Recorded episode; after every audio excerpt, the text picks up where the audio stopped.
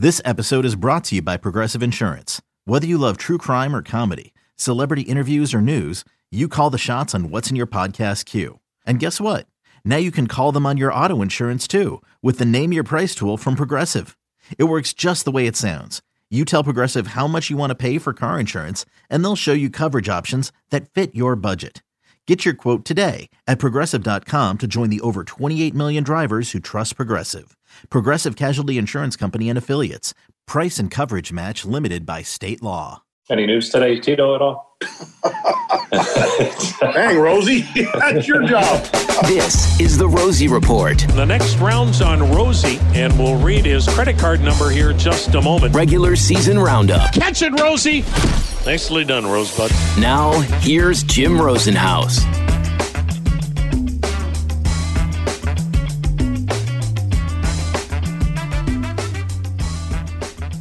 Welcome in, everyone. Hope you had a great weekend. It is the Rosie Report regular season roundup weekend recap edition. This is episode number 17 of our podcast. And as always, thanks so much for tuning in. Jim Rosenhaus along with you as we take a look back at the weekend. And also, later on in our podcast today, we'll hear from Indians Assistant General Manager Carter Hawkins, who touches on a variety of subjects, kind of bringing you up to date on where things stand heading deeper into the month of May. Good weekend series for the Tribe in Chicago as they took two out of three from the White Sox. And on Sunday, the rubber match of the series, Zach Plesac battled his way through, got into the sixth inning, and uh, the Indians posted a shutout in a 5 0 win. Cesar Hernandez went deep to get it started. Jose Ramirez hit a home run late to extend the lead, and Plesac and the bullpen got it done. After the game, Tribe manager Terry Francona talked about the game and the weekend. Tito, what did you uh, think of Plesac today?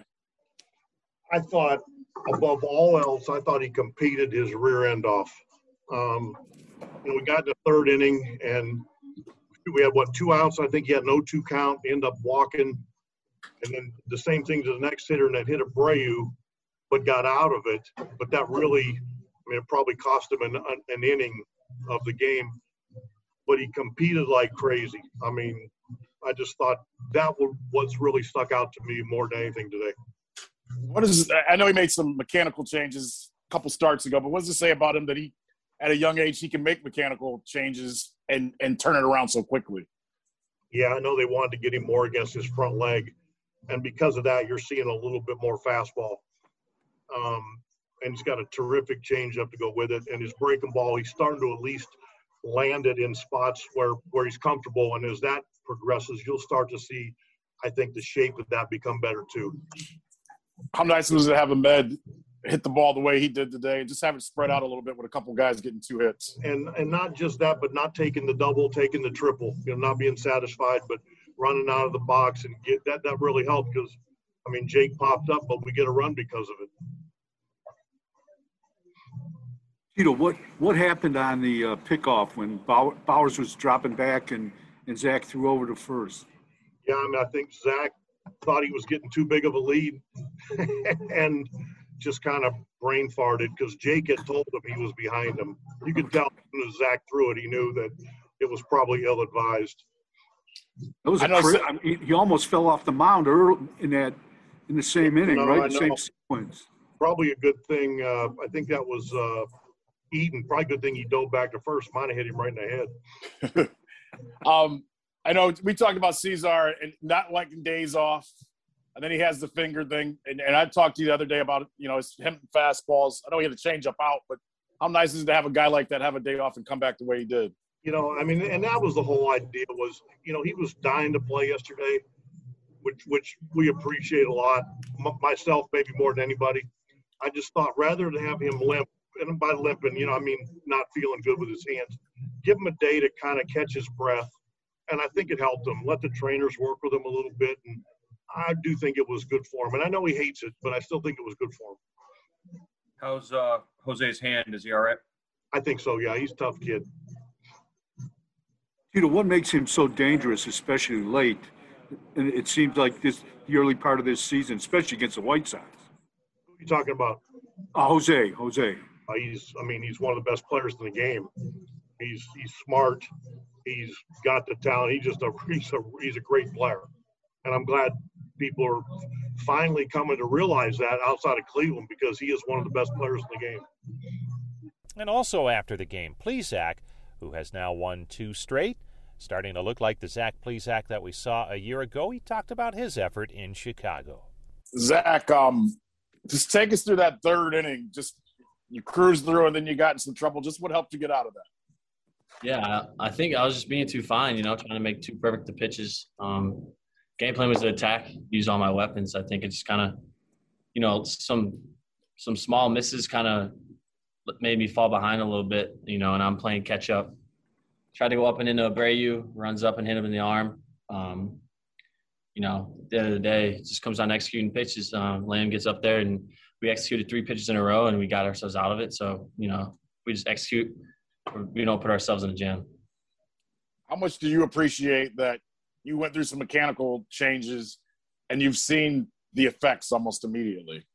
Yeah, I mean, dude, I'm I'm I'm working every day. I'm trying to, you know, make myself better any way I can. I know there's little adjustments to make. You know, I think there's there's still more in the tank, man. I think I can really start taking this thing up and really, really take this to another level. Um, I feel like I'm in a good spot right now. Some of my sliders are clocking at 91, so I gotta I gotta make sure the shapes are still there. But um, you know, the ball feels like it's three ounces in my hand, so I'm uh, you know, I feel good. I feel confident with every pitch. My changeup still got the action it has. My curveball's really coming along. Got some really good depth.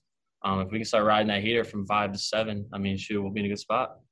I was going to ask you about the slider. At times, do you, do you think you might be throwing it too hard, maybe, or no? That's yeah. I mean, I mean, I it depends. I got to go back, you know, and look at the the video and at the the numbers, you know, the analytics to see how much depth it's really having. If it's more cut than depth like before. Um, but you know, when I go back and check that out, we'll see where we're at, and obviously, um, you know, we'll, we'll make the adjustment need be if we have to. Yeah, how how how important was it to, uh, you know, come back and pitch well against the the White Sox after this is the third time in the in your last four starts you faced them. The first two did not go well. Yeah, I mean, it was uh, it was a series rubber match. You know, was, that was the only thing on my mind. I had to win today. I wasn't thinking about the last two starts. I was thinking about getting this team, put them in position to win this this series. So I mean, it was a big game for me, um, big game for us. You know, all together, I think it was a big win, you know. So moving forward, I think really we just had our focus on today, and that's what I'm to continue to do. Focus day in day out. I wasn't thinking about anything in the past. You know, that's behind us. We're just going to keep moving forward, keep trying to get better. Um, you got to win, and you, and you helped them win the rubber match. But how bad did you want to get out of that sixth inning? Oh yeah, I wanted it. I did want it, man. I uh, I did. I, my pitch count was up. I kind of got some full counts. Guys were fouling balls off. You know, in that third inning didn't help, falling behind a little bit, but you know, I saw Shaw running out from the bullpen. I knew we were in a good spot. So, um, you know, Tito made a great decision. Um, at the end of the day, we got out of that that inning and then we won the game. So that's all I that's all I care about. You know, Tito just talked about Jose and how a lot of people around here have known what kind of player he is, and maybe nationally people are realizing how great he is. Um, just what is it like to have a guy like that on your side every single night, whether you're pitching or not? Uh, I mean, it's, it's a blessing to have him on our team. Like he does so much. He keeps energy. He keeps it light. He's every at bat. It's fun to watch every at bat. He's taking pitches that are balls, swinging at strikes. He's barreling things up. He's hitting homers like when it's time to hit a homer. It's just it's really incredible. So really, it's just you know awesome to see him in our lineup, and it's a blessing to be able to play with him. Zach, Andre asked you about this, but I was wondering, you know, you in that third inning, you kind of stumbled during a pitch. Then you threw the you know the break the uh, pickoff throw There was a little miscommunication there, obviously. How do you reel that back in? Because you hit a Abreu, the bases are loaded, and you're sitting there thinking, you know, this, it, the kind of game is teetering in the balance there. Yeah, I mean, I, you know, JB told me he was he was off the bag. Uh, you know, I'm checking the runners. I seen him eating. I seen him taking his steps instinctively. You know, I'm like, I got him. But uh, really, it's just about stepping off, taking a breath, locking back in, and making a pitch. So, um, you know, I think that's really what it came down to. I wish I would have done it maybe a batter or two earlier, but um, when it was really time to get down and make a pitch, you know, just slowed the game down and make sure it wasn't going to get too quick on me. And I made three pitches in a row and we got out of it. Zach, I know we've asked you this a handful of times now, but just as the season's gone on and the bullpen continues to be so consistent for you guys, what's the feeling like whenever yes, you wanted to finish that inning so badly, but you know exactly what's coming in after you with Shaw and Karinchak and Clase. Just what comfort does that bring you guys? Yeah, I mean it's it's a blessing, you know. It's good morning, good afternoon, and good night back there in the back end. If you know, my job is to get as deep as I can, but you know, whenever it's time for me to come out of that game, we got we got weapons. We got more than just them. We got a full depth chart of guys out there that are ready to go. So um, yeah, our bullpen's I think premier top in the league. So it's just a blessing to have those guys coming after us for sure. Well, you start getting that one-two punch with Plesac and Shane Bieber, and then you add Aaron Civale, who's throwing Monday night against the Royals, and uh, things really looking good at the top end of the Indians starting rotation. Carter Hawkins is the Indians' assistant general manager. For a stretch, he was the Indians' farm director, so great familiarity with the Indians' minor league system, and uh, now adding support uh, to everything on the major league level as well. Always fun to have him on. We enjoyed it when he was the farm director and he joined us weekly. And every once in a while, we have a chance to catch up with him as part of our GM Saturday conversation on the warm up show. And we had to go short on that on the warm up show this weekend due to time constraints, but we can roll the whole interview for you here on the podcast. And uh, Carter was with the team in Chicago, the first trip that he has made since the 2019 season. And we asked him about the COVID protocols, how things are different travel wise, and how COVID protocols and distancing have made things a challenge for a front office that places a high value on in person, face to face communication. And Carter, let's start right there. You had mentioned before we went on uh, some of the challenges of COVID. Travel's a little bit different, but also communication between everyone in the front office and the field staff, players, things like that. Normally, the Indians very good with that uh, throughout the front office. But what are some of the challenges and things that you're trying to overcome just to keep the lines of communication open during a challenging time? Yeah, Rosie, I appreciate you having me on, and, and I think it's something that you know, really, I imagine that everybody in the business world, whether it's baseball, whether it's basketball, football, or marketing, or sales, or, or whatever, is dealing with where you know, a lot of our communication over the last year has been electronic, you know, over Zoom, over text, over calls. And one thing that we always have tried to do organizationally is create collisions in person between people. But over the last 400 plus days, we've been trying to avoid collisions uh, between people. And that's cut down on a lot of the conversations that we have and a lot of the organic um, ideas that, that come up through some of that natural collaboration. And um, so we've really tried to be deliberate of how can we safely uh, put people in the same place uh, when we can. And um, you know, not easy when you're, when you're constrained by the COVID protocols, which obviously we need to do. But um, you know, we're, we're doing our very best to, to make sure that you know we're, we're not leaving enough the chance that we connect around all different parts of the organization and different pockets don't get siloed out. And while you're you're trying to do that, you have a team that there's transition here personnel wise. And through that first month of the season, the Indians get to the end of the month with a 500 record. Uh, what are some of the good things that you've seen, maybe surprising, based on what you had seen in spring training, and, and some of the challenges that, that lie ahead here for this ball club as you get into the month of May? Yeah, I mean, as we, we make changes like we did this year, that you know we, we've definitely gone younger um, overall, and, there's some growing pains that are involved with that. There's just some uncertainty that's involved with that, but you know, been really encouraged um, by our pitching, which you know I think was the thing that we were most optimistic about going in. But um, our bullpen specifically has been outstanding, and that's been an area that you know we've all been very encouraged by from the back end to the middle. Um, you know, it's been an area that uh, has really become a strength in, in a short time for us. So hopefully we'll continue to sustain that.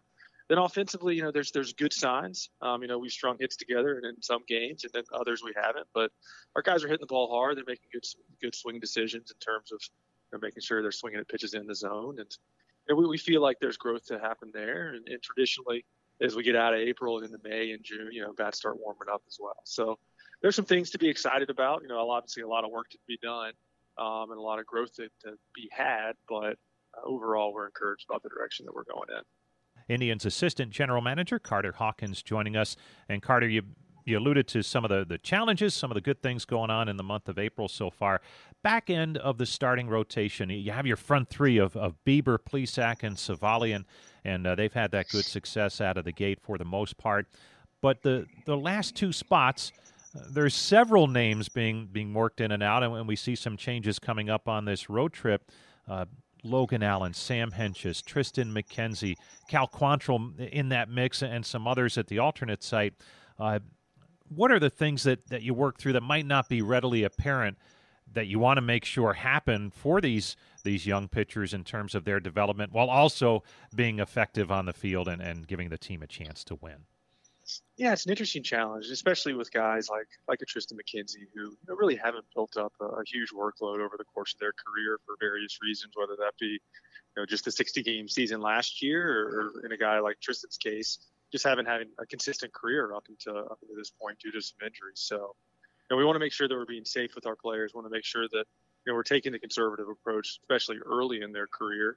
Um, but that you know gives us two things to do. One is to be really deliberate about the way that we train those players, the way that they're taking care of their bodies, the way that they're taking care of themselves on and off the field, and then also for us to be creative about how we're deploying our pitchers and thinking about what's the best way to, to put guys together either on you know the same day or different days to be able to bridge uh, to that bullpen that we've had some success with over the last month. So uh, a lot of decisions to be made, and, and they're certainly going to continue throughout the rest of the year. But encouraged by guys like Triston. You know, we're going to try to get Logan turned around down in Columbus here coming up, and um, other players like J.C. Mejia and you mentioned Cal Quantrill that we feel like can give us some length, and Sam Hentges, who's been encouraging in his early uh, outings here in the major league. So uh, we feel good about our ability to make make something happen here. That's Indians assistant general manager Carter Hawkins. Always nice to have him along on the show when time allows. Well, big week for the Tribe this week. They open up a four game series in Kansas City against the first place Royals on Monday night. Monday, Tuesday, Wednesday nights at 8:10 and then Thursday day baseball at 2:10 first pitch and of course you can hear it all on the Cleveland Clinic Indians radio network. So, we look forward to that. Should be a great series, should be a good week. And we will catch you next time on the Rosie Report. As always, thanks to Bart Swain, Portbury Trip, and Austin Contrulis for all of their help in keeping this podcast moving in a positive direction. We'll catch you next time. I'm Jim Rosenhaus. This has been the Rosie Report.